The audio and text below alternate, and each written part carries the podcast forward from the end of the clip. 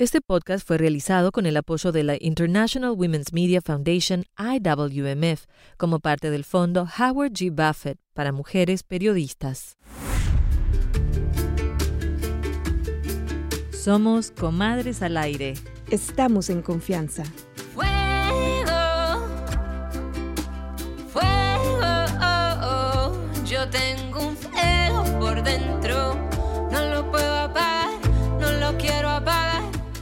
Yo soy Valeria Fernández. Y yo soy Maritza Félix. Comadres, ¿cómo están? Les damos la bienvenida a esta segunda temporada de Comadres al Aire. Gracias por su apoyo, por estar ahí, por su compañía y como siempre, por compartirse con nosotras. Volvemos con más ganas de hablar de todo, desde el vientre hasta el subconsciente, con menos tapujos, más reales, con un deseo casi insaciable de hablar de tantas cosas y de saborearnos al mundo. Mmm, saborearnos al mundo. Y yo que te traje un regalito, un brownie. Cuando escucho esa palabra, pienso en pizza al horno, en unos alfajores uruguayos. Ay, qué rico, a mí se me hace agua la boca. Y es que dicen que si uno es lo que come, pues nosotros estamos deliciosas, amiga. ya lo creo. Pero hablando justo de comida, más en serio, nos hemos dado cuenta en que cada uno de los temas que hemos tocado en todos los episodios de Comadres hay un componente de nutrición. ¿Qué nos estamos llevando a la boca? ¿Cómo estamos tratando a nuestro cuerpo? Yo por cuestiones médicas llevo una dieta muy estricta en la que no puedo darme muchas de las cositas que me gustan comer como la pizza, pero la verdad es que me siento mejor y creo que vale la pena, Maritza. Sí, y está bien, porque al final de cuentas yo creo que el chiste es encontrar este balance, ¿no? Entre lo que comemos, lo que gastamos, las energías. Exactamente, tal como lo hizo nuestra comadre Marie Pondiví. Porque la comida está enfrente de nosotros todo el tiempo. Marie Pondeví cumplió 40 años y por fin le agrada lo que ve en el espejo. Quizás su piel no es tan firme como antes ni tiene ese brillo adolescente que ruboriza mejillas, pero es sin duda una mujer muy bella. Cuando pienso en el pasado, que era más joven, mi cuerpo no estaba tan flojo. Cuando veo, era cuando más odiaba. No, no estoy fascinada tampoco, pero no, ya no hay eso, hay aceptación. No siempre fue así. Creció entre Francia, México y Estados Unidos, siempre con el sueño de ser modelo, un anhelo que la tenía en los huesos. A los 12 años empecé queriendo ser todavía más flaca, yo estaba flaquísima. Bueno, estaba en una agencia de modelaje y yo sabía que no podía engordar. Por ejemplo, mi hermana tenía más pancita, tenía más pompa, yo no tenía pompa, no tenía busto, no tenía nada, era un palo y mi mamá notaba las diferencias y con mi tía también nos veían, es que ella tiene el cuerpo así, la otra tiene el cuerpo así, entonces ya me empezaron a, poner en la cabeza, en fijarnos y lo que yo pensé es, ah, pues así me quiero quedar.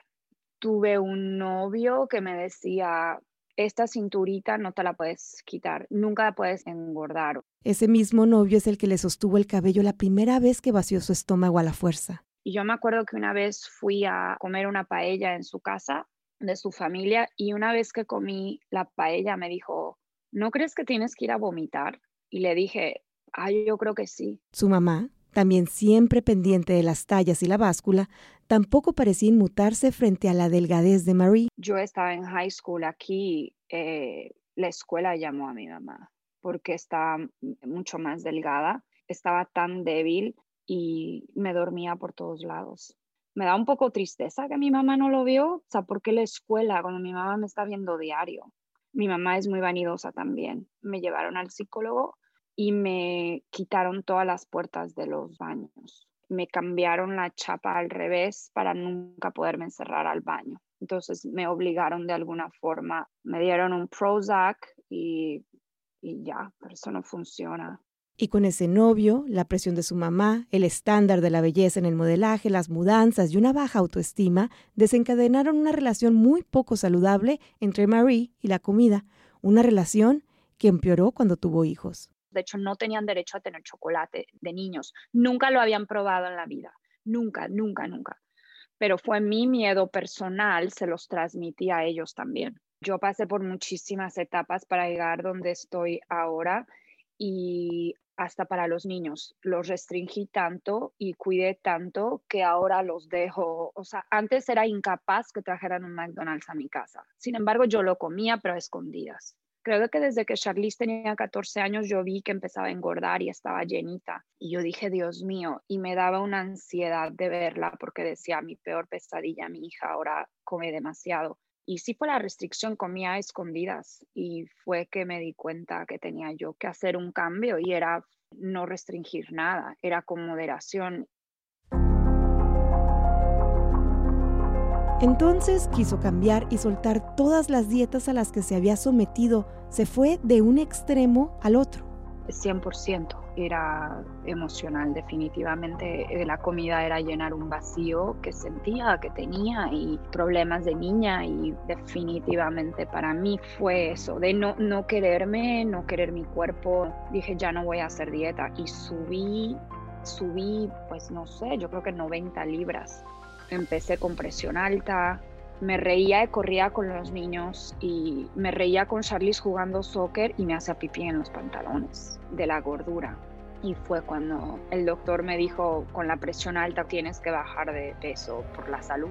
Sin embargo, tuve que pasar por tratamientos psicológicos para bajar de peso también. Me hice una promesa a mi cuerpo que me iba a respetar. María estuvo ingresada en un centro en México donde aprendió a comer con conciencia me ponían una campanita cuando comía, porque la gente que come sin pensar, comes, comes, comes, comes. Entonces me ponían una campanita y me decían, cierra los ojos, ¿cómo se siente tu cuerpo? ¿Sientes que tienes hambre? ¿Se le antoja algo fresco? ¿Se le antoja algo salado? ¿Qué es lo que sientes realmente? Y aprender a escuchar y comer más lento. Aprendió de nutrición, los grupos alimenticios y dejó de ver a la comida como una enemiga en la universidad tomé clases de nutrición y wow, vi, esto funciona para esto, esto funciona para el otro y me empezó a interesar un poquito. Tengo muy mala estima, y yo creo que hasta ahora estoy aprendiendo un poco más a aceptar qué es lo que me gusta de mí, qué es lo que no me gusta de mí, pero realmente tengo mala estima. Entonces a mí me ayuda más leer cosas para eso, o sea, libros de eso, libros de la estima, donde realmente tu valor de ser humano no tiene nada que ver con lo que se ve. Estamos muy agradecidos con Marí por haber compartido su historia. Personalmente la conocí cuando estaba librando estas batallas en silencio. Y hoy habla de ellas en voz alta, con ganas de generar conciencia y quizás para no olvidar lo lejos que ha llegado. Es increíble, maravilloso. La verdad, Marisa, un honor contar con su testimonio. Sin duda, y es muy cierto lo que nos dice, porque la comida sí está en todos lados, gran parte de nuestra vida gira alrededor de ella. Las fiestas de cumpleaños, las comidas de celebración, un desayuno coqueto así con las amigas, con las comadres, la carnita asada familiar. Bueno, a mí, por ejemplo, se me puede olvidar trabajar, pero nunca comer. Y a veces, Valeria, nos damos cuenta que comemos por antojo, otras, pues sí, porque ya traemos mucha hambre, pero muchas veces sin darnos cuenta, porque estamos apuradas, corriendo del tingo al tanco, comemos sin darnos cuenta. Yo creo que comer con conciencia es importante. Por eso hoy invitamos a una nutricionista que también además es cineasta, es nuestra comadre Lourdes Vázquez. Bienvenida. Muchas veces hemos escuchado el dicho que dice somos lo que comemos. Pero tú lo dices diferente. ¿Cómo va? Sí, no, es que más bien como nutricionista no es tanto lo que comes, es más bien lo que tu cuerpo absorbe. Porque básicamente todos somos lo que se puede decir bioindividuales. Tenemos diferentes genes, tenemos diferentes microbioma, que viene siendo los microbios, ¿no? Las bacterias, este, los virus que tenemos adentro. Y todo eso es muy diferente en cada persona. Entonces, si una persona puede absorber súper bien los frijoles y son muy nutritivos, mientras otra persona le caen pésimos y no le suelen caer muy bien, ¿no? Entonces, por eso una dieta solamente no puede ser buena para todo mundo. Y tú, solo tú, el individuo, puede saber cuál es la dieta más correcta para ti mismo. ¿Y como nutricionista, crees en las dietas para bajar de peso? Muy buena pregunta. Es la forma que vas a comer para poder nutrir tu cuerpo, tu mente, tu espíritu. Y muchas veces la dieta también tiene que ver tu círculo familiar, ¿no? Tu círculo de amigos. Esa es la dieta que también se incorpora, ¿no? No nada más lo que comes, lo que ves, lo que escuchas, lo que sientes, lo que respiras, nuestro entorno, el aire, tantas toxinas, eso es parte de la dieta, ¿no? El estrés que tienes, ya sea físico o psicológico, ¿no? Todo eso significa la dieta. Entonces yo creo que es importante no verlo como dietas para bajar de peso o a veces muchos necesitan subir de peso también.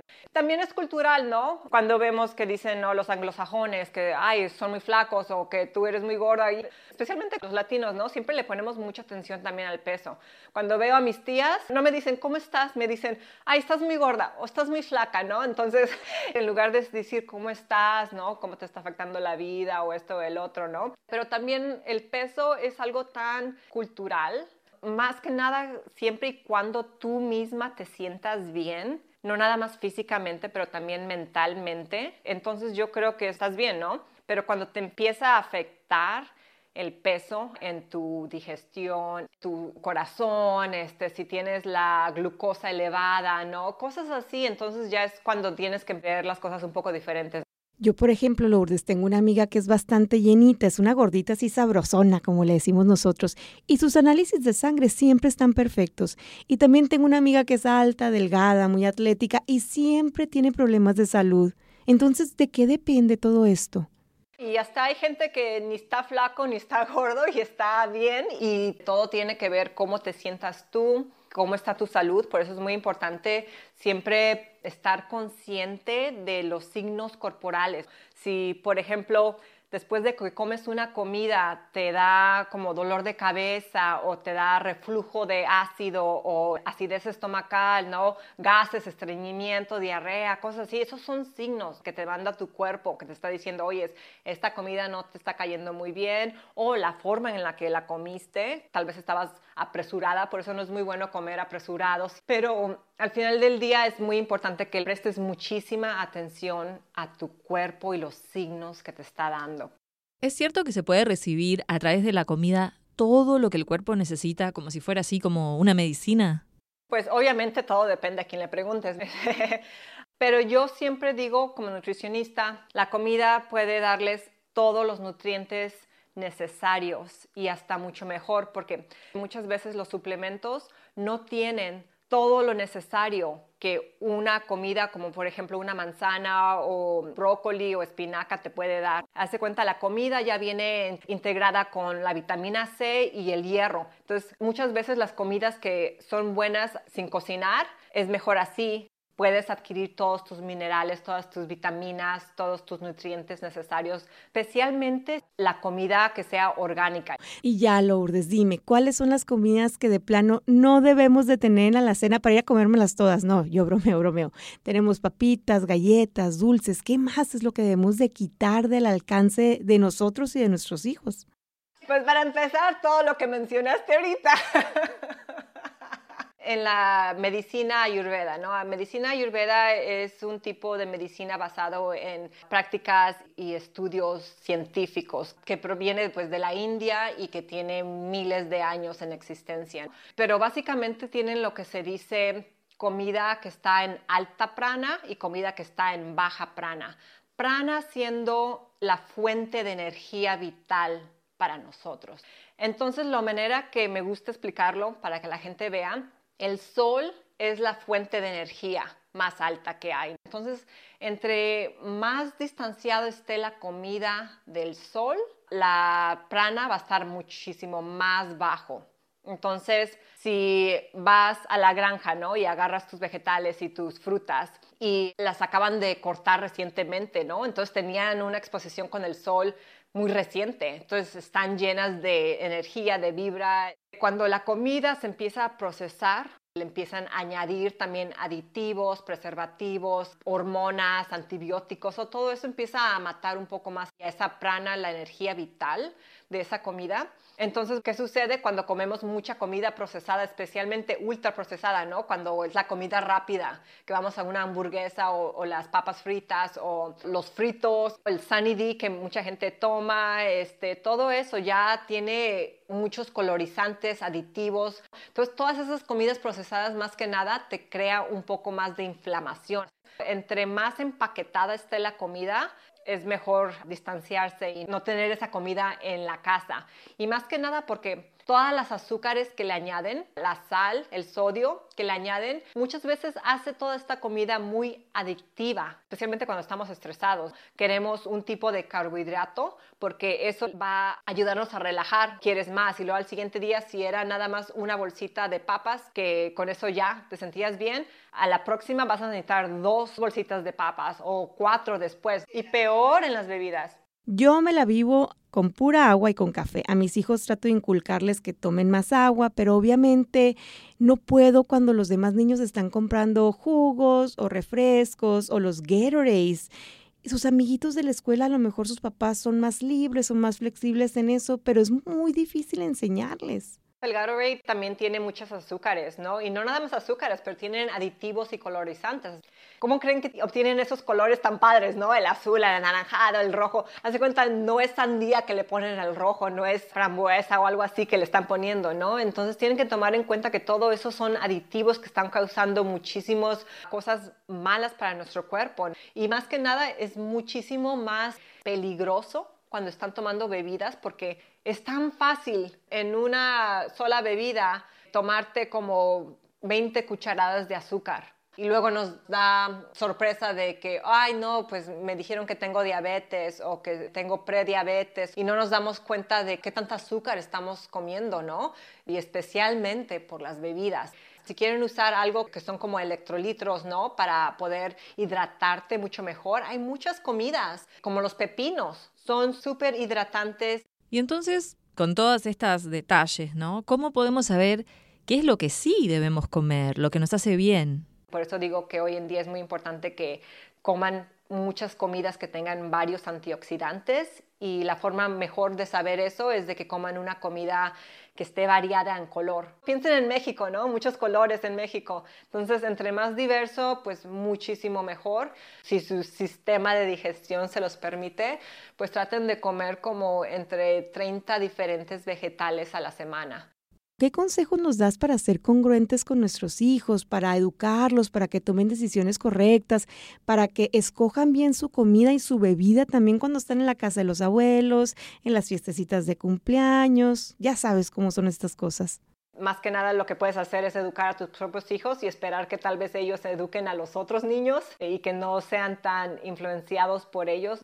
Las enfermedades no se causan por los genes, se causan más bien por el pasado estilo de vida. Si mi papá o mi abuela anduvo comiendo muchos dulces, azúcar o carbohidratos que te hacen azúcar ya que tu cuerpo lo tiene adentro. Entonces, si mi abuela comió mucho de eso y luego yo sigo el estilo de vida que mi abuela tuvo, como la misma dieta, que casi no hacía ejercicio y cosas así. Entonces yo empiezo a, continuar esa misma dieta, ese mismo estilo de vida, pues a mí también me va a dar la diabetes. Entonces la herencia más importante es pues pasarle buenos genes, inculcarle buenos estilos de vida, de salud a tus hijos. Esa es la mejor herencia que les puedes dejar.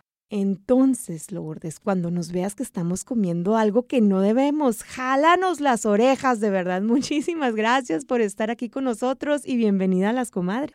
Espero inspirarlas y compartir conocimiento con ustedes.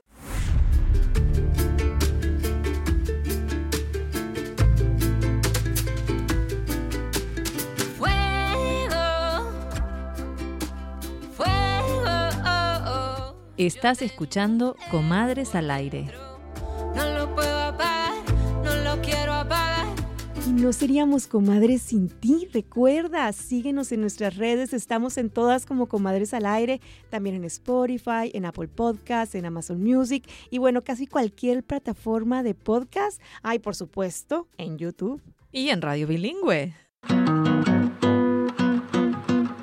Escuchamos el testimonio de Marí y la perspectiva profesional de salud de Lourdes como nutricionista.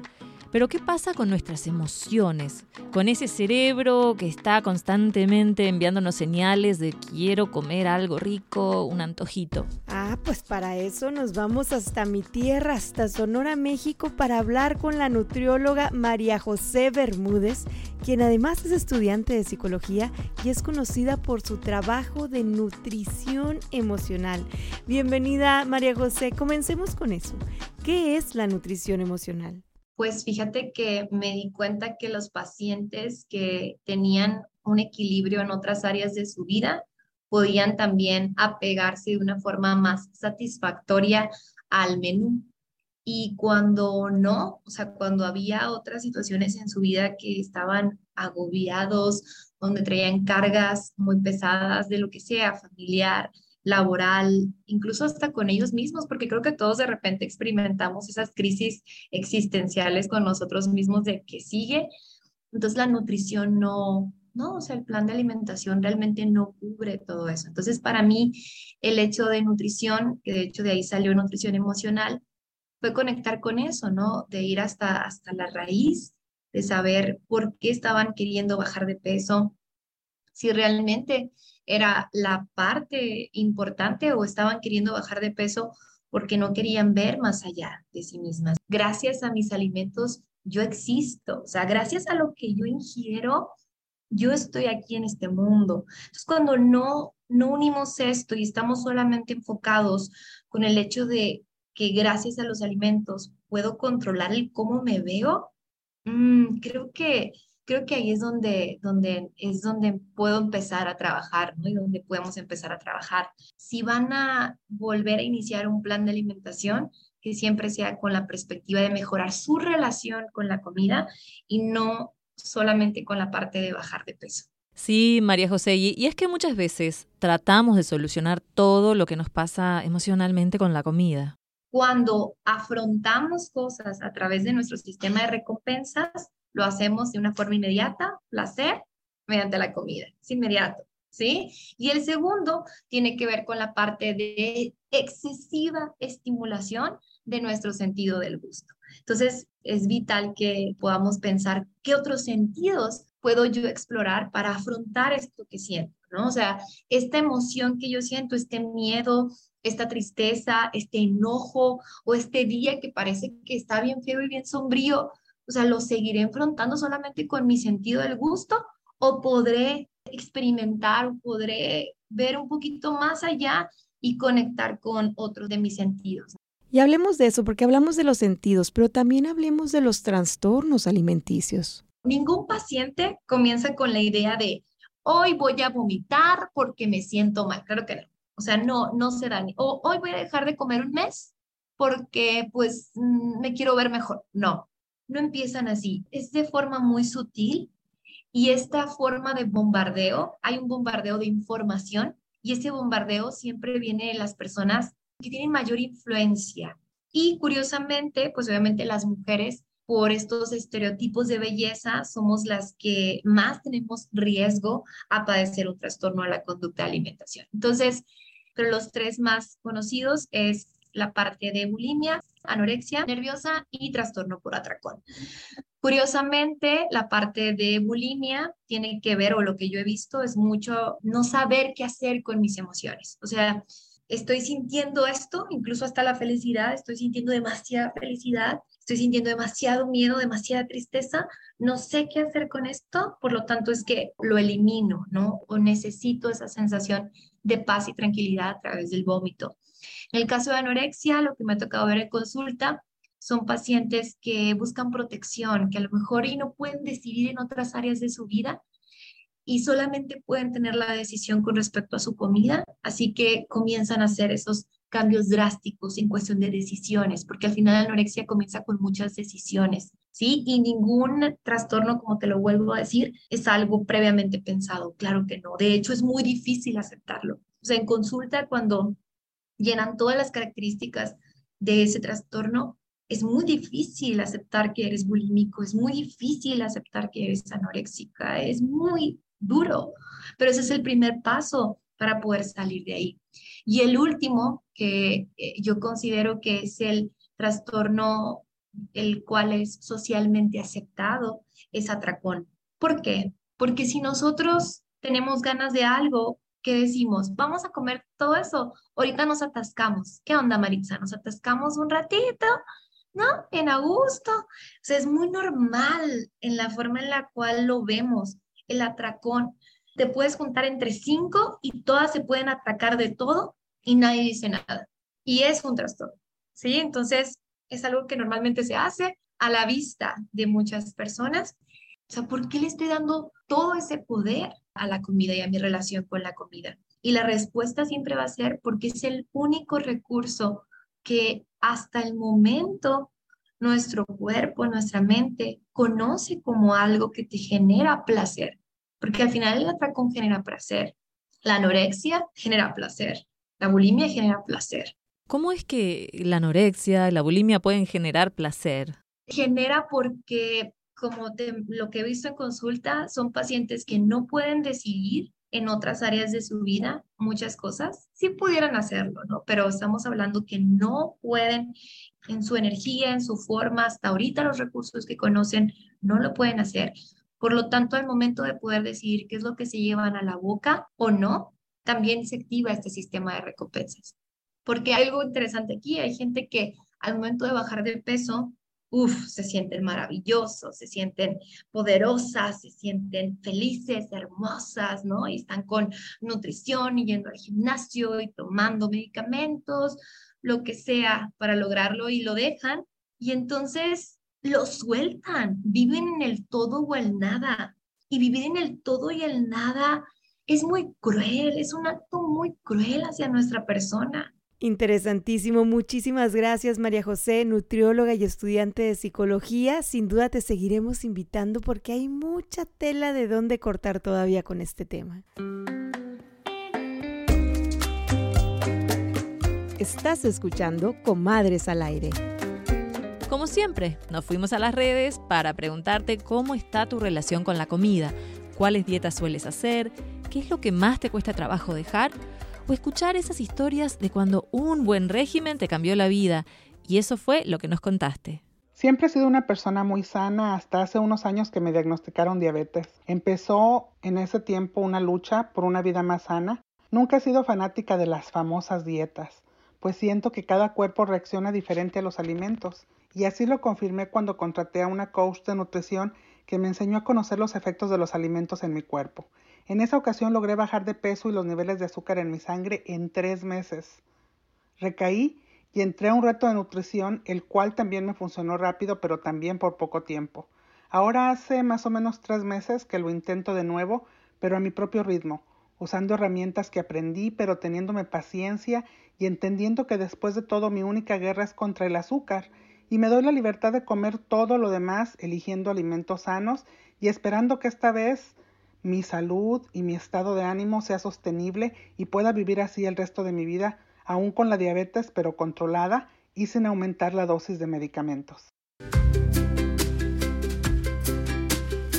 Me encanta no saberme sola en este constante estira y afloja con la comida, pero bueno, ya se nos acaba el tiempo, es hora de despedirnos y te mandamos un apapacho muy grande. Te agradecemos por tu tiempo y no olvides que puedes escuchar este podcast visitando nuestro canal de YouTube o en Spotify y iTunes. Estamos como Comadres al Aire. Comadres al Aire es una producción de Ave Phoenix Productions y Conecta Arizona. Se transmite por radio bilingüe. Nuestras productoras ejecutivas son Maritza Félix y Valeria Fernández. Productor Rubén Tapia. Música del show La Muna. Gracias a The International Women's Media Foundation por patrocinarnos. Gracias a ti por escucharnos.